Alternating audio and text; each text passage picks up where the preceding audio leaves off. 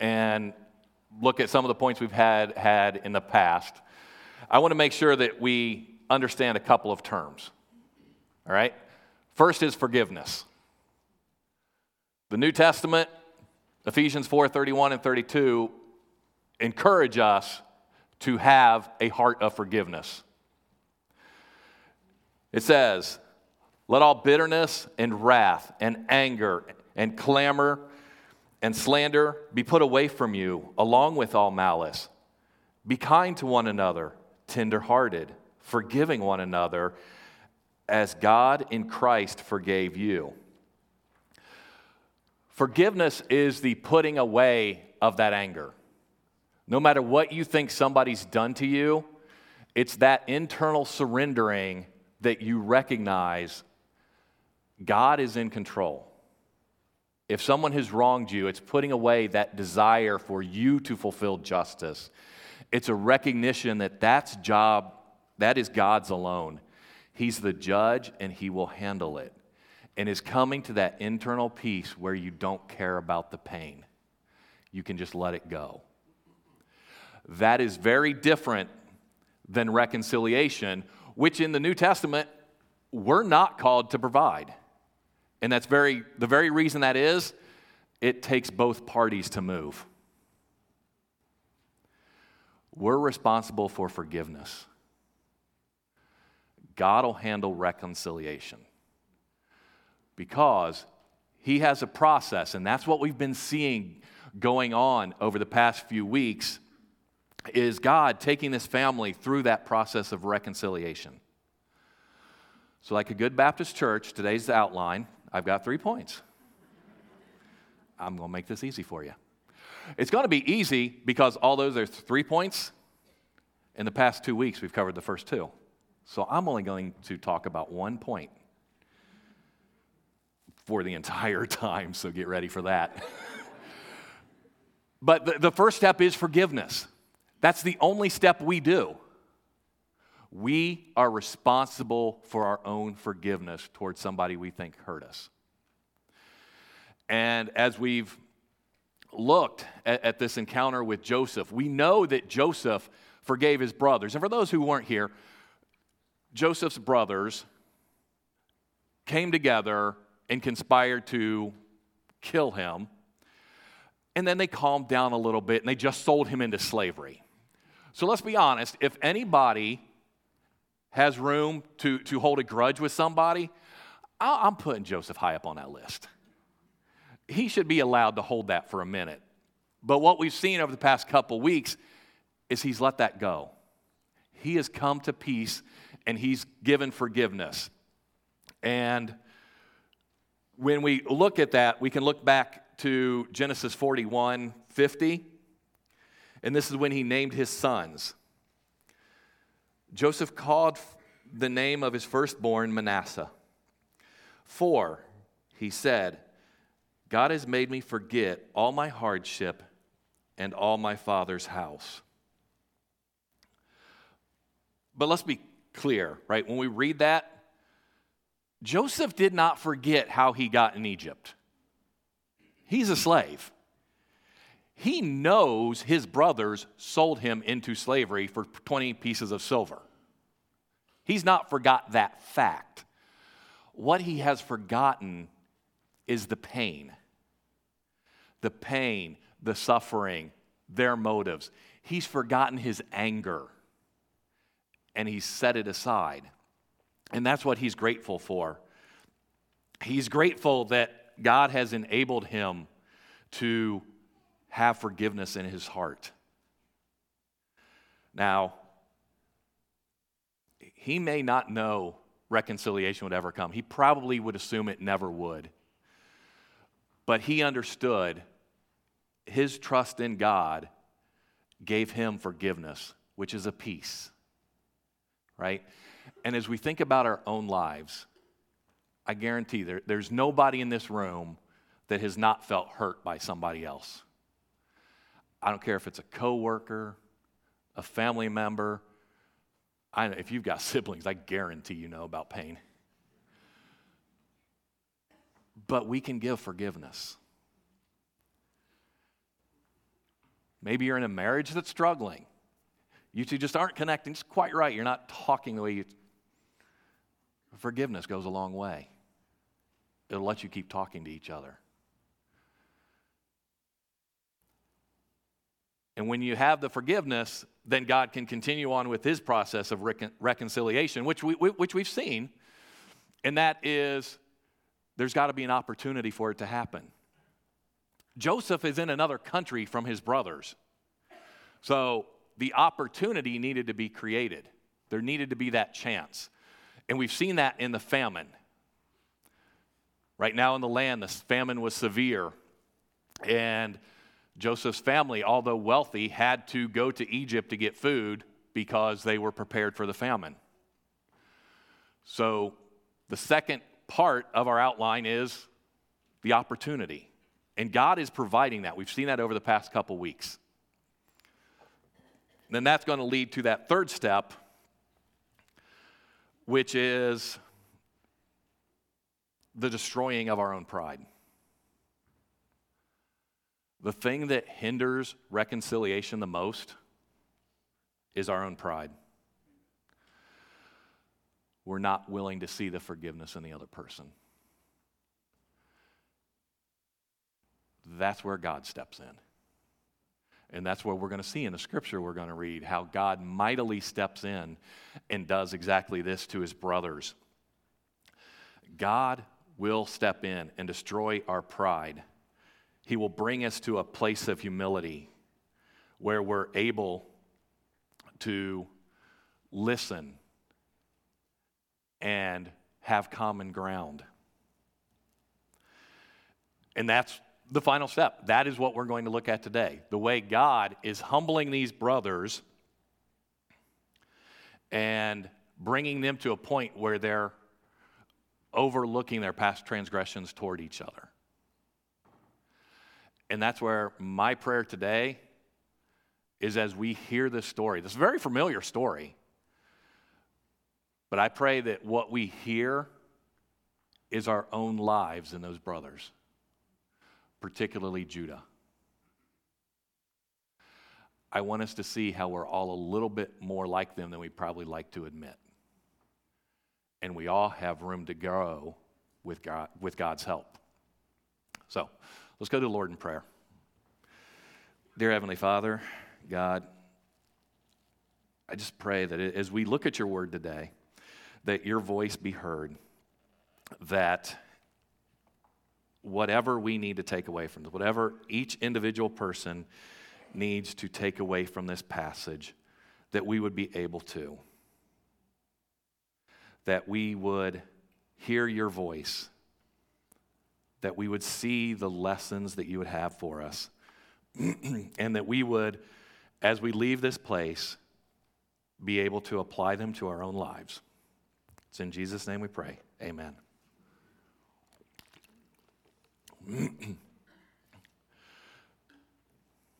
All right. In your copy of the word, Genesis 44.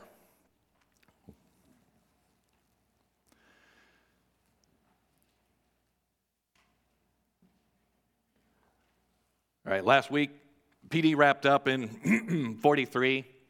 They were just wrapping up a party, and the brothers were drinking and being merry and enjoying the good food.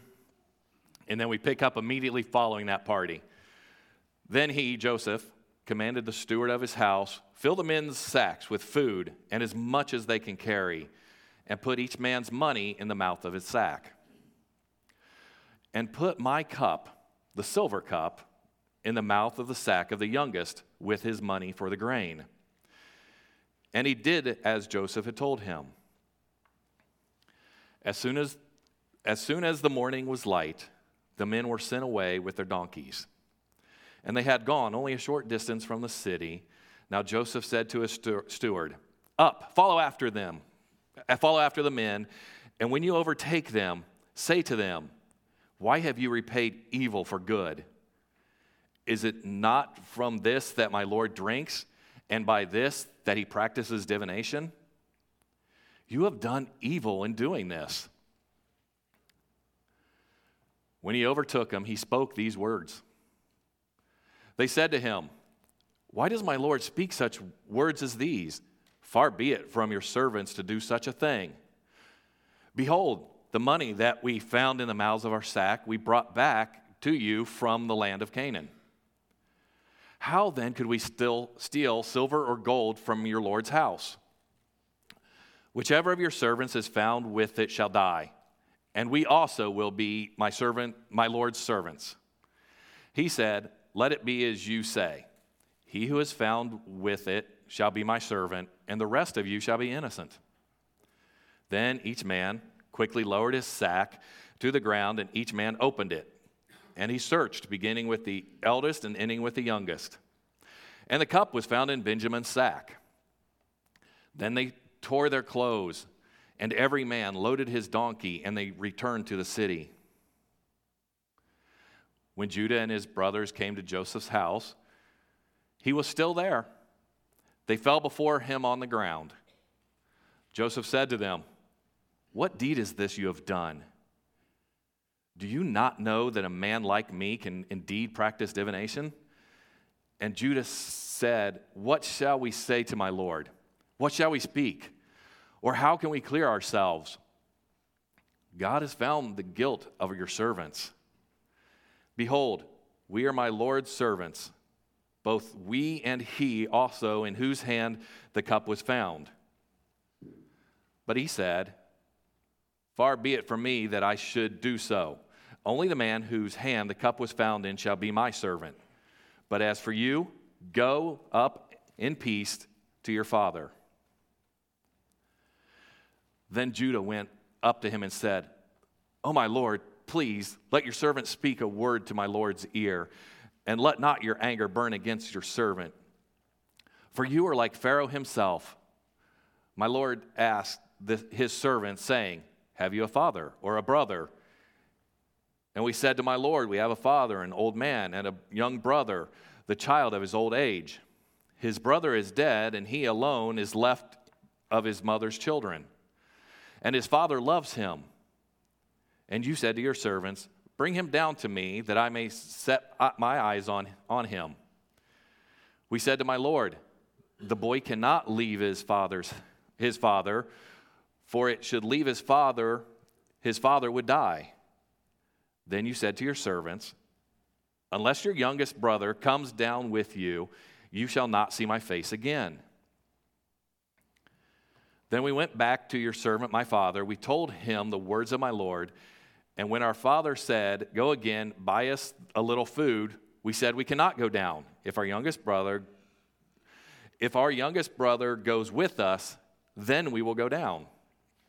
For we cannot see the man's face unless our youngest brother is with us. Then your servant, my father, said to us, You know that my wife bore me two sons. One left me, and I said, Surely he has been torn to pieces. And I have never seen him since. If you take this one also from me, and harm happens to him, you will bring my gray hairs in evil to Sheol. Now, therefore, as soon as I come to your servant, my father, and the boy is not with us, then his life is bound up in the boy's life.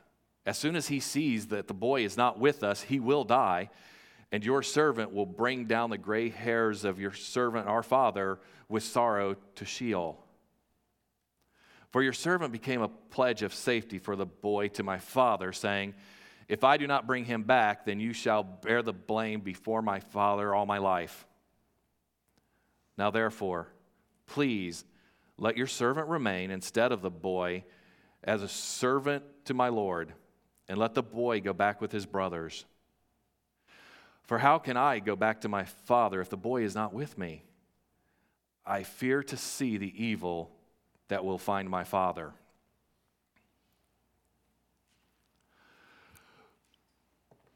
So, as we wrapped up last week, they were enjoying a nice dinner, biggest party they've probably had in a long time because the famine was great in the land. And, and the brothers are, are probably getting up in the morning. They're probably a little groggy, might have a headache. They likely celebrated a lot based on the language. And they're sent on their way with their donkeys. Their sacks are weighted down. They have a ton of food. Their money's back in there. They didn't even have to pay for the food.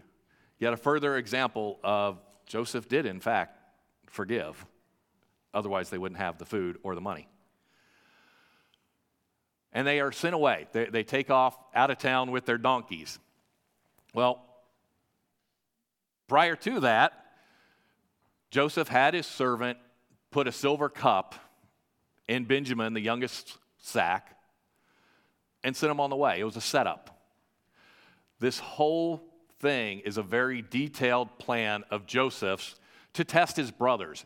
He wants to see how his brothers are behaving, how they treat Benjamin. Are they still evil, evil and, and bitter toward whoever his father favors? He's just trying to get more information to see if he can trust them or not.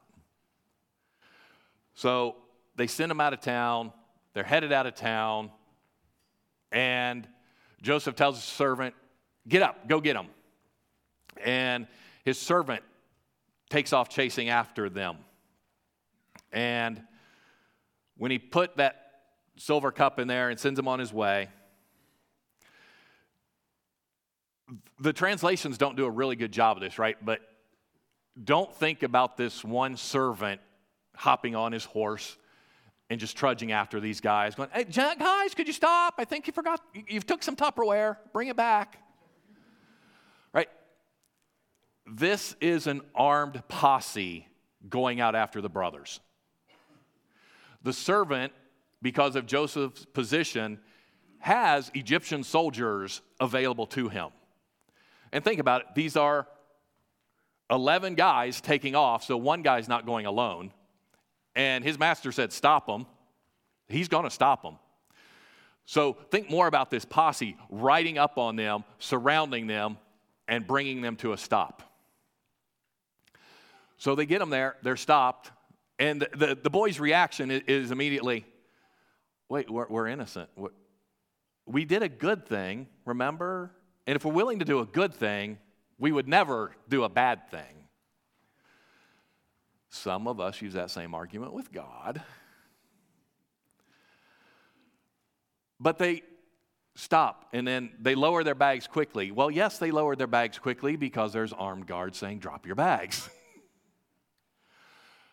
and the servant then inspects each bag, again, starting with the oldest and working their way to the youngest. And shockingly, because that's where they put it, they found the cup in Benjamin's bag. And just a little more on the cup is so it would have been a silver, kind of like bowl shaped cup.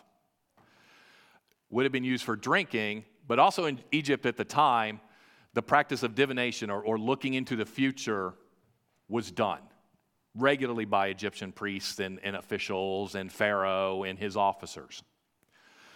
That's not to say that Joseph actually practiced it. I would actually argue he probably did not because he already knew God would talk to him and show him the future in his dreams if God had something he needed to see in the future. So he wouldn't need this. But it would be a small silver bowl, and they'd fill it with water or perhaps wine, and they would look on the surface and, and, and they would see the future. And if the future wasn't clear, they might drop some coins or some gems down in it to stir up the water and, and reflect more light, and then they would say they saw something. So, what his servant is saying to them is okay, this is not just the cup my, my master drinks out of, but this is the cup he also uses to see the future. And why would the brothers believe this? Because this whole idea of divination, the nation of Israel had no concept of this. They did not do this, they didn't know this. But they'd seen enough out of Joseph to make them question maybe this guy can see something. At the party, remember, they sat the boys in birth order.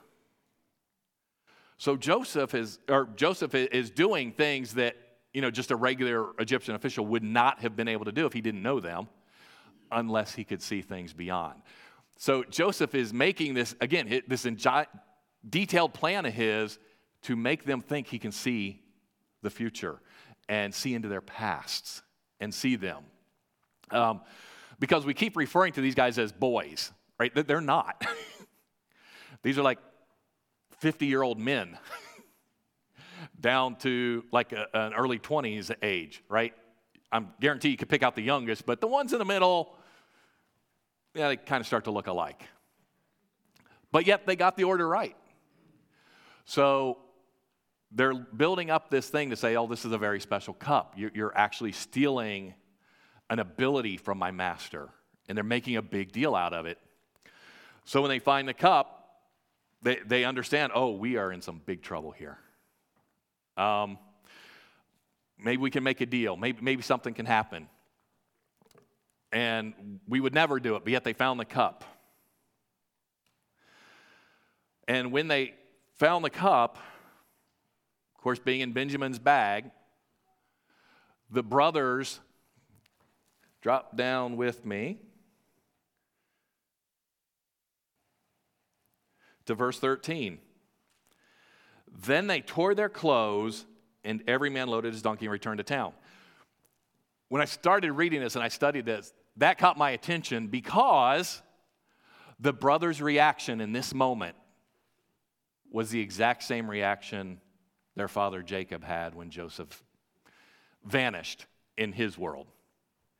When they brought the robe back and it was covered in blood, this is the exact same emotional reaction that their father had. This highlights how the brothers are changing the way God has used the famine and God has used Joseph's means to work on the brothers' hearts. When this famine started, when we first started looking at these brothers in chapter 42, they were still very prideful people. If we look back at 42 1, and it talks about when Jacob realized that there was food in Israel, he went to the brothers and he said, Why are you sitting around looking at each other? The brothers were good farmers. They were from a wealthy family. They were looking at each other just like we would. Okay, guys, be honest. If there's a problem, are we calling a friend first or are we going to figure this thing out ourselves? They're trying to figure out okay, here's how we're going to produce food in a famine a drought that's wiping out half of the world. We got this, Dad. You don't worry about it. We can handle it. Their pride is, was keeping them there. And it was Jacob that said, just go to Egypt and buy the food. And that's how we started this whole journey of having their pride destroyed. So now we see they understand how their father loves Benjamin and they love him just as much. But we also know that Benjamin was now the new favorite. So everything these guys despised about Joseph that led him to being sold into slavery is now wrapped up in Benjamin.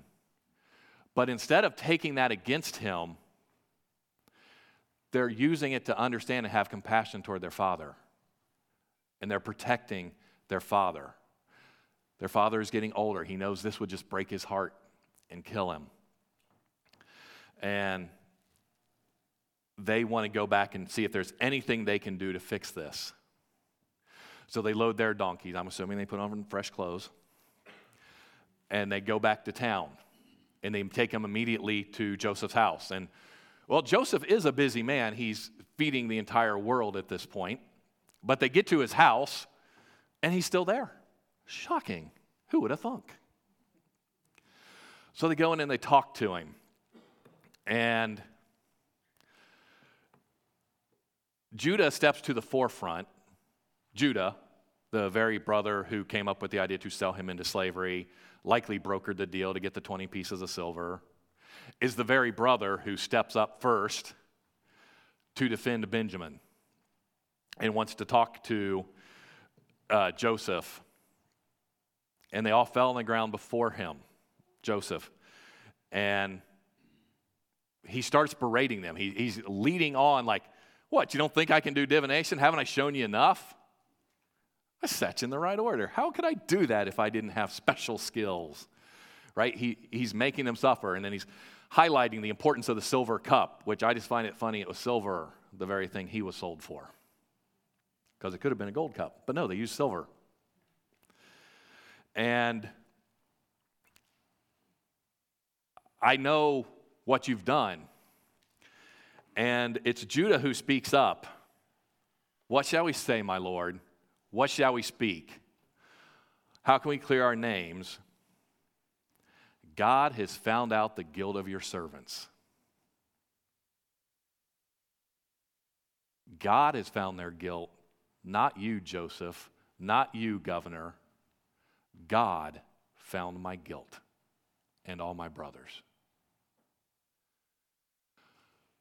What Judah's recognizing is, is surmising because God's been working on his conscience is that this is how God is going to choose to punish them for selling Joseph. You see, because in their prideful state, the brothers have been hiding this secret for 20 plus years. They think they've gotten away with it up until recently when God's starting to work on their hearts. Now, all of a sudden, this catastrophe hits. They're about to lose their brother.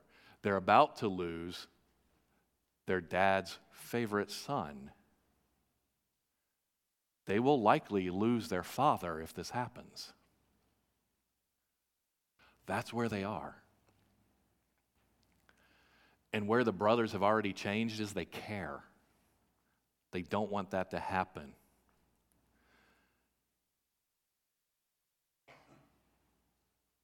Judah is in that moment where he feels the eyes of God upon him. And like many of us, when we commit a sin or, or we make a mistake against somebody else and we're covering it and hiding it from everyone around us, we start to think we got away with it. What Judah is being reminded of is God always knew. God knew they did this. When he says God has found out, yeah, God didn't just God, God didn't go, oh, wow, Joseph, thanks for figuring that out for me. No, God knew all along. And what he is saying, Judah is saying, God is now choosing to deal with it. And that's what he's doing. But throughout this entire journey through Genesis, we've seen God's faithfulness. So while God's choosing to deal with it, it's from grace and love. It's through Joseph, who they don't recognize yet. Because at this point, it's when Judah again steps up and he risks his life. Again, very subtle in Scripture. Then, so the governor, Joseph, has just spoken to them. And Joseph is in complete authority in the nation of Egypt. So the picture is he's been talking to these people, he's held them accountable, and he's turning away. I've judged you. Go, you be in peace. That one's my servant. But it's Judah who steps up and said, Whoa, whoa, whoa, let me just talk to you, please. Stop. In so doing, he could have been killed. You cannot address a Pharaoh unless you're invited. Judah stopped thinking of himself. Likely for the first time in his life, he felt the weight of God's love and he reacted differently. It is in this moment when no words are spoken. We're, we read through the longest speech in the entire Old Testament Judah's plea for his brother. But before a word is even spoken of that speech, Judah's pride was crushed. And for the first time in his life, he sees humility and he's going to put it into play by begging for his brother's life.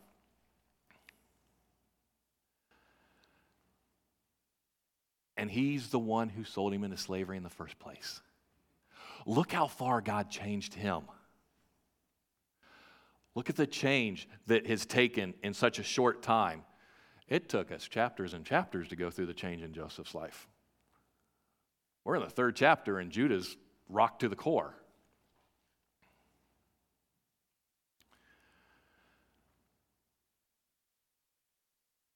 And as we get toward the end of this speech, in verse 31, we, we use the uh, word a couple of times, Sheol.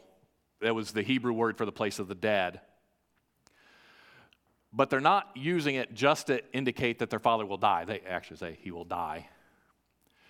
They're highlighting the fact that the heartache that he would feel from this event, from losing this second son, the second in, of only two that his favorite wife, Rachel, bore him, death would not even release him from that sorrow.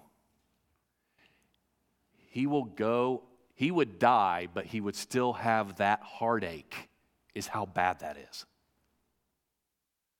That's what they're talking about when his gray hairs will go down to Sheol. He won't even get a release in death. This heartache will bother him that long.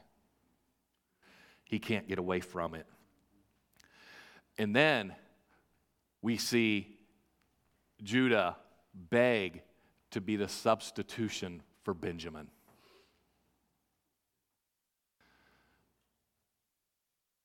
Now, therefore, please let your servant remain instead of the boy as your servant to my Lord, and let the boy and his brothers go.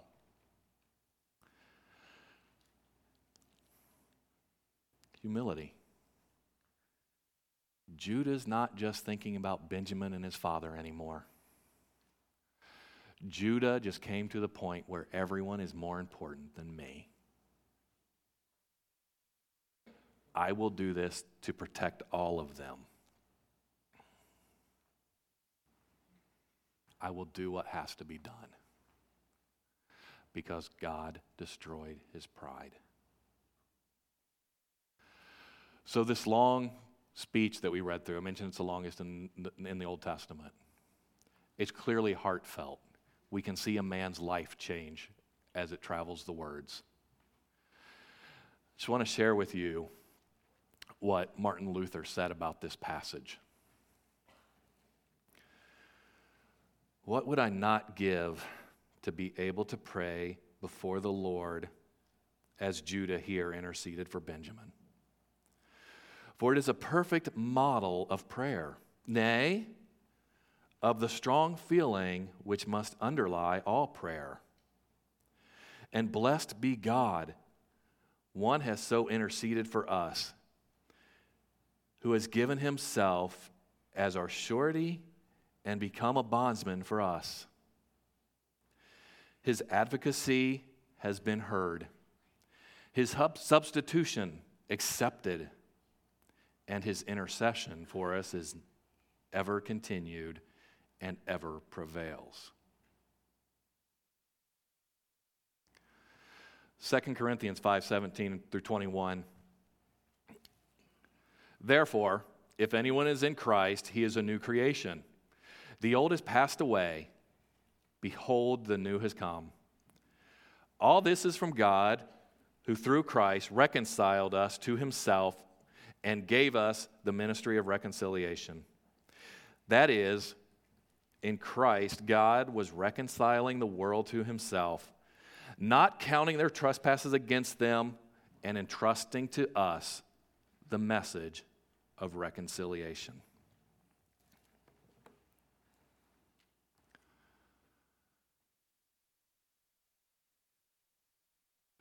When we started this morning, I mentioned reconciliation as three steps forgiveness, the situation for it to occur, and for our pride to be destroyed. We're responsible for forgiveness. We own that.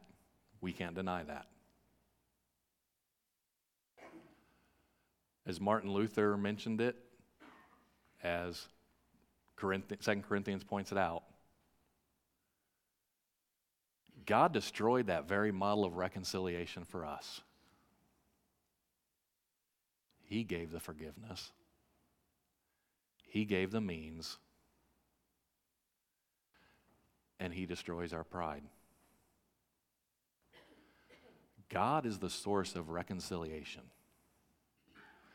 God is a God of reconciliation. We get to worship Him here today because God chose to reconcile the world to Himself. No one in this room could have reconciled us to God. All of us, to some degree and fashion, have had to stand there like Judah did and feel the reality of God holding you accountable for your pride. And if you haven't, if you're here today and you haven't felt that, if you don't know why you need to put your faith and trust in Jesus as this reconciliation, elders will meet with you. I'll meet with you and get with the elders. We can talk that through. But what we saw in the example of Judah begging, begging to take his brother's place is the same feeling Jesus had taking the cross. When you feel the need to change, when you feel God working on your consciousness,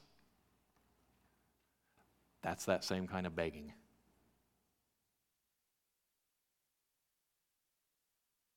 Reconciliation starts and ends with the Lord. I don't know who in here needs to reconcile to whom. I would hope from the example we got here in Genesis that we recognize if it is going to happen, God will orchestrate the time. He will work on the parties individually, just like he did Joseph separately from his brothers, so that it could happen. But if you are trying to reconcile with somebody, you have forgiven them, God's got to be put at the center. I don't care if it's a friend, a family member, your spouse. You can't just work on the earthly relationship. You have to center the healing on the Lord. Tighten your relationship with God. Approach God the way Judah approached Joseph with that same earnest desire, that complete surrender, and let Him change what He will change.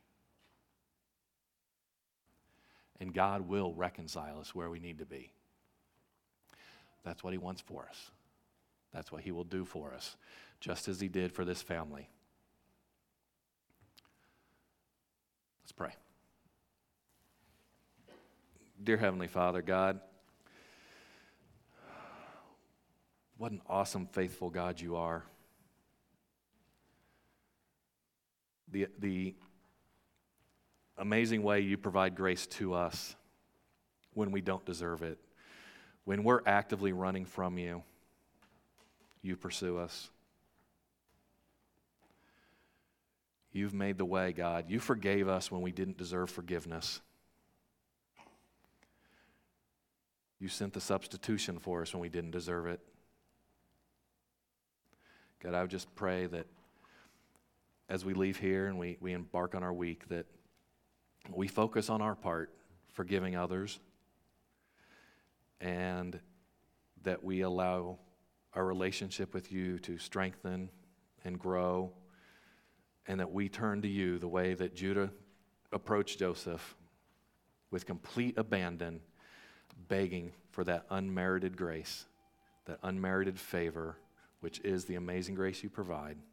It's in Jesus' name we pray. Amen. Amen. Let's stand together as we